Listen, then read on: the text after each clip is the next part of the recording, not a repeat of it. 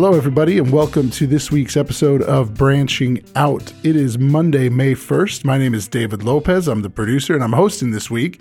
And I'm joined with our Thousand Oaks Acorn editor, Becca Whitnall. Becca? Hey, David. How's it going? Good morning. How are you? I'm good. Good. So let's just jump into it. We're here to discuss what being a journalist looks like when you get breaking news.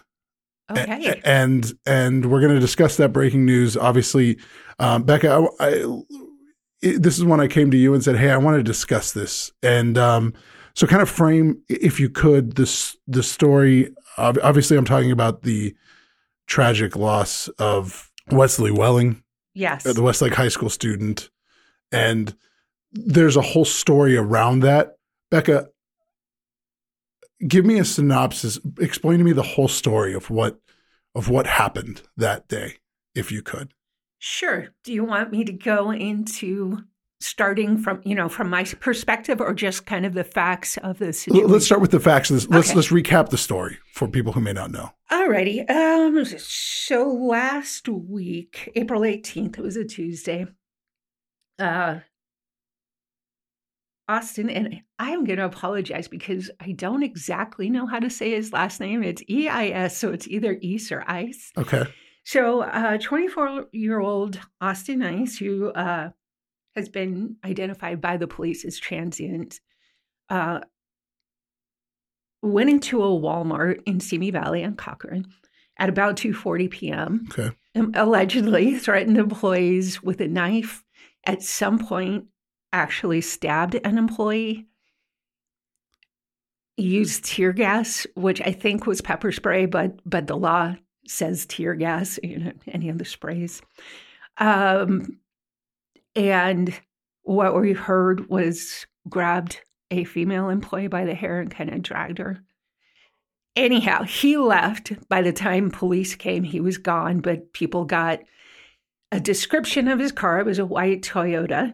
Okay. And with a messed up front bumper of some sort. He next drove to Camarillo, Shade Tree Way, and it's what I think of the new part of Camarillo, but anything, that's not 30 years old is new to me. But it's that south side of Camarillo by the Great Big Park, right off the freeway there for people familiar. He arrived, so he went into the call for the Walmart thing happened at about 2:40. By 3:20, they got the call in Camarillo. He'd entered his parents' house and was causing some kind of disturbance there.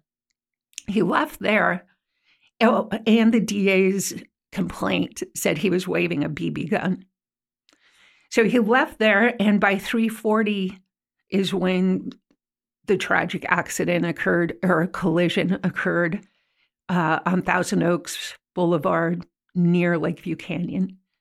And he veered off the road. Police and the DA say it was on purpose. And there's kind of a green strip right next to the road. It went up on that, hit a bus stop, a covered bus stop with seats, and people who were waiting at the bus stop, including Wesley. At some point, his car flipped and came to a stop. He ended up hitting and injuring three people and killing Wesley Welling. Later that night, we learned, or the police said that they believed that it was an intentional act. Right, yeah. Sometime that night, the police came out, early that evening, late afternoon. The police gave their first press conference and said that it was intentional. And that's when we learned that one student had died. And that's when we learned this was all connected. Out on the scene, we'd been hearing rumors, but that's when they confirmed that this was a single person. Which for a news organization like us that covers Simi Valley, Camarillo, Thousand Oaks, and Westlake Village, it's not often we get breaking news that covers that scope. Yeah, that's something I think the last time probably was borderline in the Woolsey and Hills fires all coming at once. Yeah. That's the last I can remember. Big news hitting all of us. And I know there's not much because it hasn't been that long since the story, but is there any update to that story where we are today as we record? Only in that he did go before the judge. He being? Oh, I'm sorry, Eis. Okay. Eis. Okay. Austin. Okay. Went to court April 20th. He made an appearance via video, which is not unusual. Mm-hmm. I had a lot of people say, well, he didn't even come to. That's pretty standard in the cases we cover. Is that a post-COVID thing or is that? Yeah. Okay. Yeah. And I think probably it's a time-saving thing for them. Yeah. They don't have to transport. Yeah. I mean, for the courts, they don't have to transport people. But I think it came around really during COVID and something they kept. So he appeared before Judge Nancy Ayers. One thing that was kind of a big deal, his bail had been set temporarily at $5 million. She revoked that denied bail, saying that it's for the protection of the public. The DA, so the police will arrest on suspicion of whatever they want, but what actually is charged is determined by the DA. So they charged him with murder, 4 counts of assault with a deadly weapon, 3 counts of brandishing a knife, use of tear gas, commercial burglary, false imprisonment, and residential burglary. He did not enter a plea, which again, if we're for big crimes or big accusations, is not unusual. But the case was continued to May 15th. Mm-hmm. So that's happened. And then I don't know that they're good things per se, because we're talking about such a horrible incident, but there was a vigil last week. Well, by the time you hear that, this 2 weeks. 2 weeks we're recording on the Friday before the Monday. So on April 19th at Calvary Community Church, just about 400-ish. I'm horrible at estimating crowd sizes, but I would guess about 400 people were there, and it was the night following the collision. One thing I found touching is the lead pastor asked all the Westlake High School students in attendance to stand and look around the room and just let them know all these people are here for you, and we support you, we love you, we back you, we lift you. Mm-hmm. So I thought that was pretty neat. And then there was a fundraiser and just a community support event at the Canyon on April 23rd, Sunday. And probably another 400 to 500 people came. Well, there was silent auction and such. And then I also want the GoFundMe. I was going to say and there's a GoFundMe. I checked yesterday, and it was at over $250,000. Yeah, this morning it's at just a hair below 257. Okay, and that's to support Wesley's family. Okay. The Canyon fundraiser was to support all the families, even the students who were injured. Which there were 2 girls, a 15 and a 16-year-old, and a boy, 16. Okay, Becca, so thank you so much for giving us the first 10 minutes of this episode to that story and kind of updating it and giving us all the context for the discussion that I want to have with you now. And that's really you as a journalist, as an editor, and as a human, and kind of what this experience was like. You were the one that went on scene for the Acorn at Thousand Oaks Boulevard. Yeah, I am.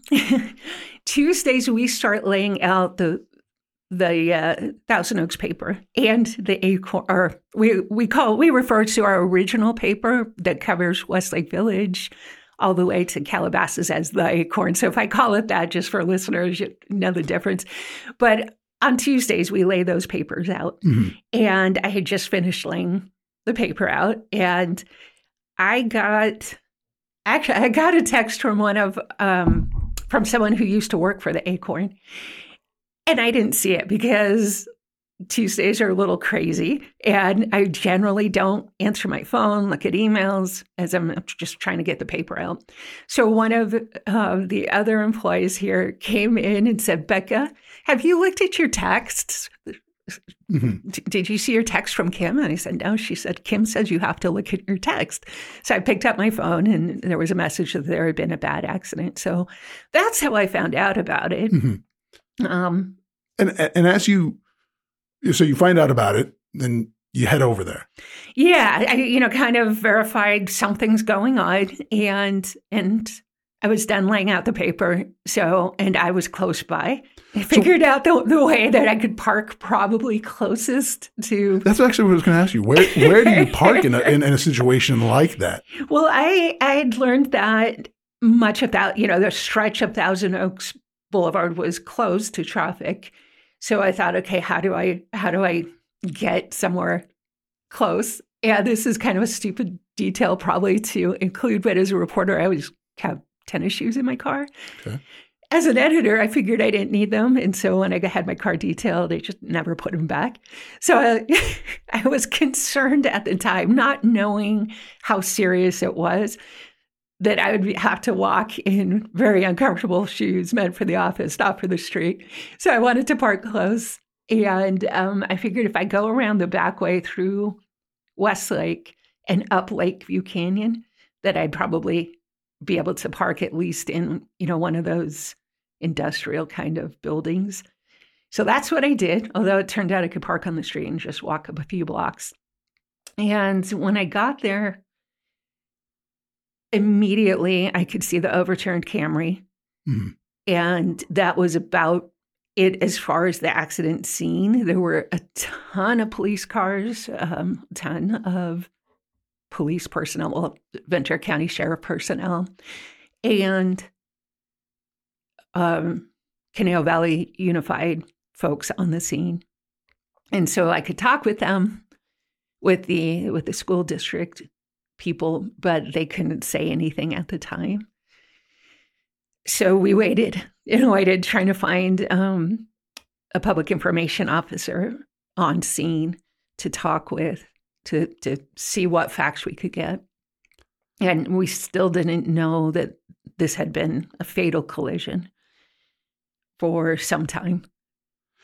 How long did it take until you realized that you were dealing with a fatality at that point? Oh, gosh, I probably was on scene.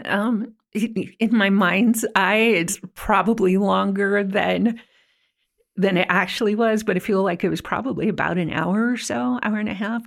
They finally wrangled up the media and told us to gather and kind of off, actually not that far from the scene, but off the scene in a parking lot of one of the buildings across the street from the high school. And that's when they spoke. So, and this is where I find these conversations to be interesting and relevant and important. And they're conversations, I think you and I were talking about this before we started recording, you have to have, because all of our mental health is at stake when we do this job, especially when something like this comes. Yeah. And this is something where I want to believe as humans, we're conditioned to want to turn away and say, I'll find out what happened later. But as a journalist, your job is to turn in. And How do you wrestle with that reality and then know you have a job to do and kind of put the emotional side off? Well, I'm not so good at putting the emotional side off. I'm the one who, eyes will get teary when they're making these statements and telling you the facts. But I hope that we're providing a service for the community and letting them, keeping them up to date, letting them know, as horrible as it was, that one person died. And at that time of day, thank God it wasn't just a little bit earlier. That school was immediately letting them know it was one person. And this person who allegedly committed this has been taken in, and there's no danger out there. There's not someone still on the road who can run into people. So I think, you know, just kind of sharing that, those updates is important. And I frame it that way in my head. And then I can do the human thing later and cry over it or talk about it or whatever we do to relieve some of that. And to that end of doing the job and providing the service, and this story immediately went from you're going to be there as the local press to here comes the parachute press that's coming in. And that's not far off with the number of helicopters circling. Yeah. So how do you continue to do your job when you look up and then see, okay, now I have to deal with not only getting my questions answered, but having to deal with all of this other press and the circus. The circus, and when the TV broadcast crews show up, it does become a circus. I mean, it.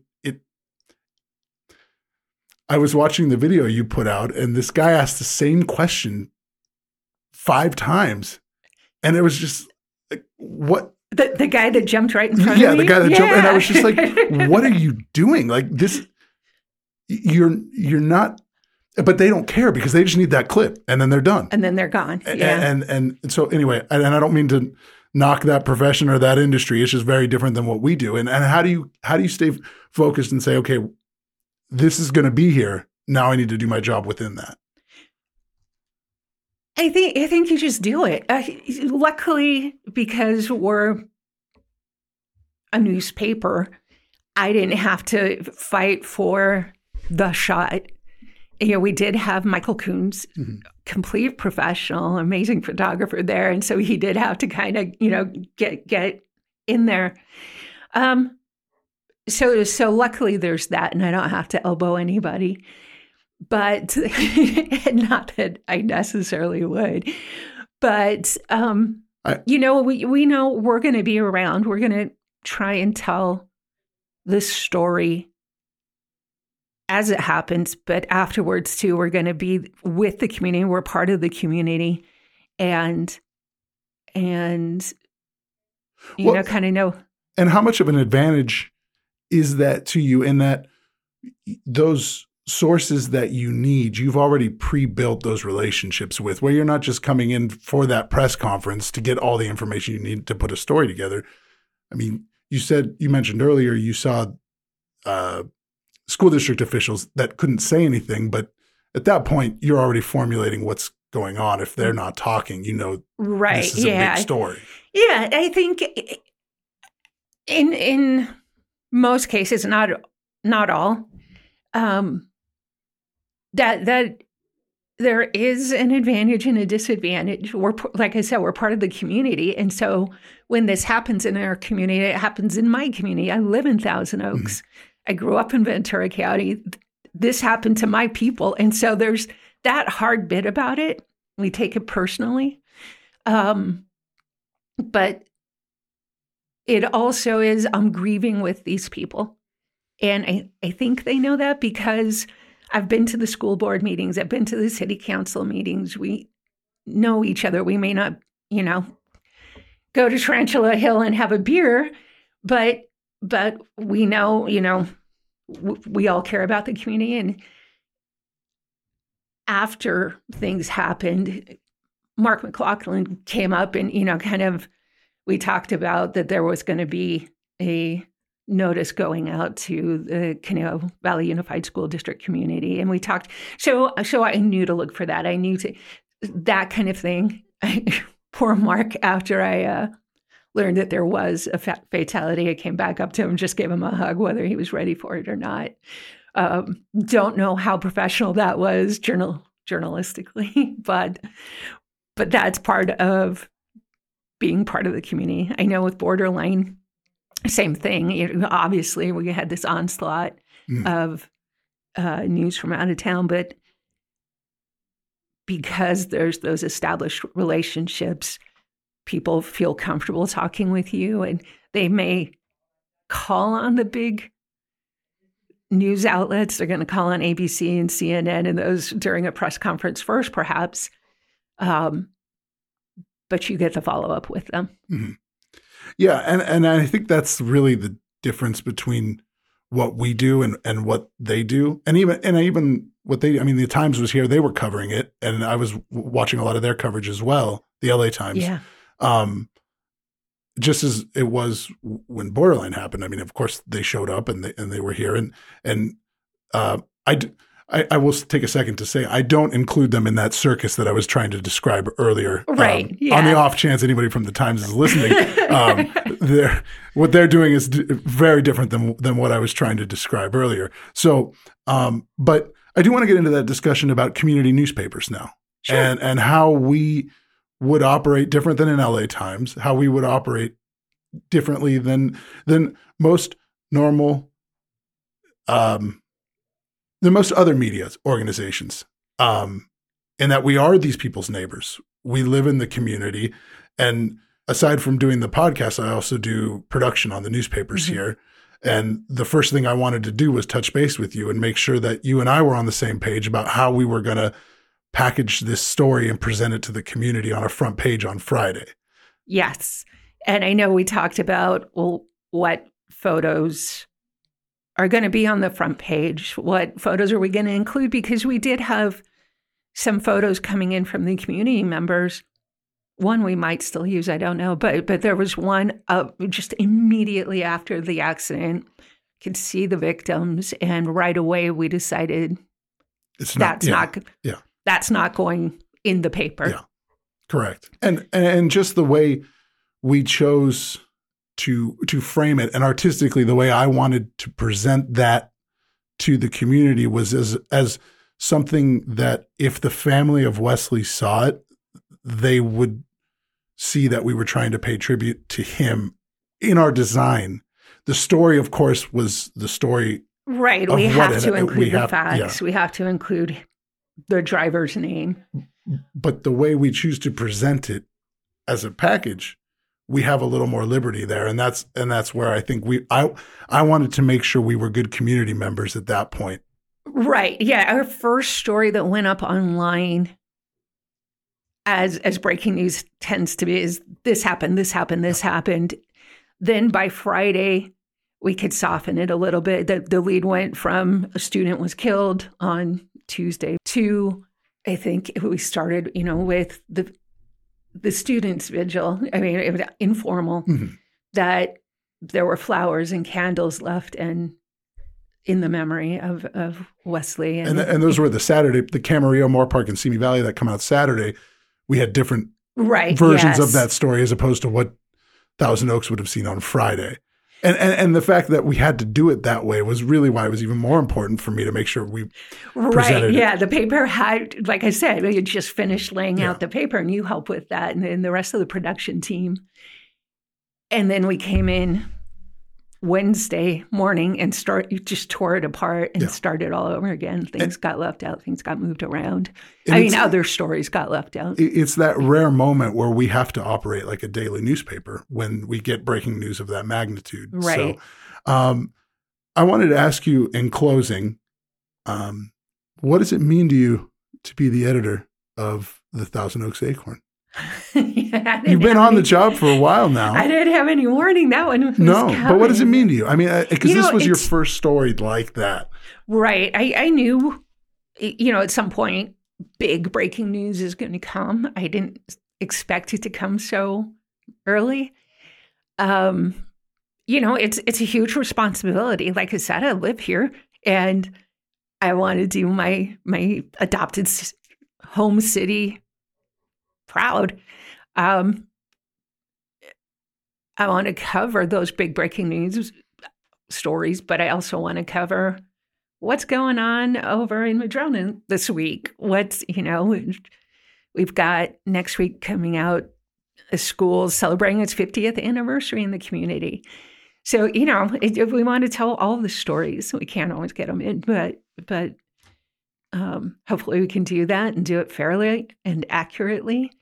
And I know the community is not always going to agree with the way we cover something or our editorials, or the letters in the to the editor. We publish just about everything that comes in. That's the Lisa and Jim Rules, who own the paper. That's their policy, and we do it as long as it follows our guidelines. So, and I think it's important to give all voices room. And so, yeah. Before we end, new this morning, at least new to us on the GoFundMe page, Eric Paul, who's been kind of the spokesperson for the family, at least on the mother's side, on Kelly's side, posted that there will be a public memorial service that will take place at Calvary Community as well on May 13th at 10 a.m. Their church is at 5495 Via Rocas in Westlake Village, and they're inviting all members of the community to come. So I wanted to put that out there. And the GoFundMe page is still active. You can just Google GoFundMe and Wesley Welling and get to that if anyone wants to support the family financially. Okay, Becca. Well, I appreciate you getting that updated in. And I think we'll definitely include that in the show notes and put a link in there so people can find the GoFundMe and know where to go if they want to attend the memorial. But I appreciate your time and coming in and chatting with me about this. I know it was a hard story for you to cover emotionally. Yeah. So thank you for discussing it with me again and discussing it with our listeners. And I hope our listeners got an opportunity to kind of peel back the curtain and find out what journalists experience when stories like this happen. So thank you so much for your time, Becca. You bet. Thanks for having me.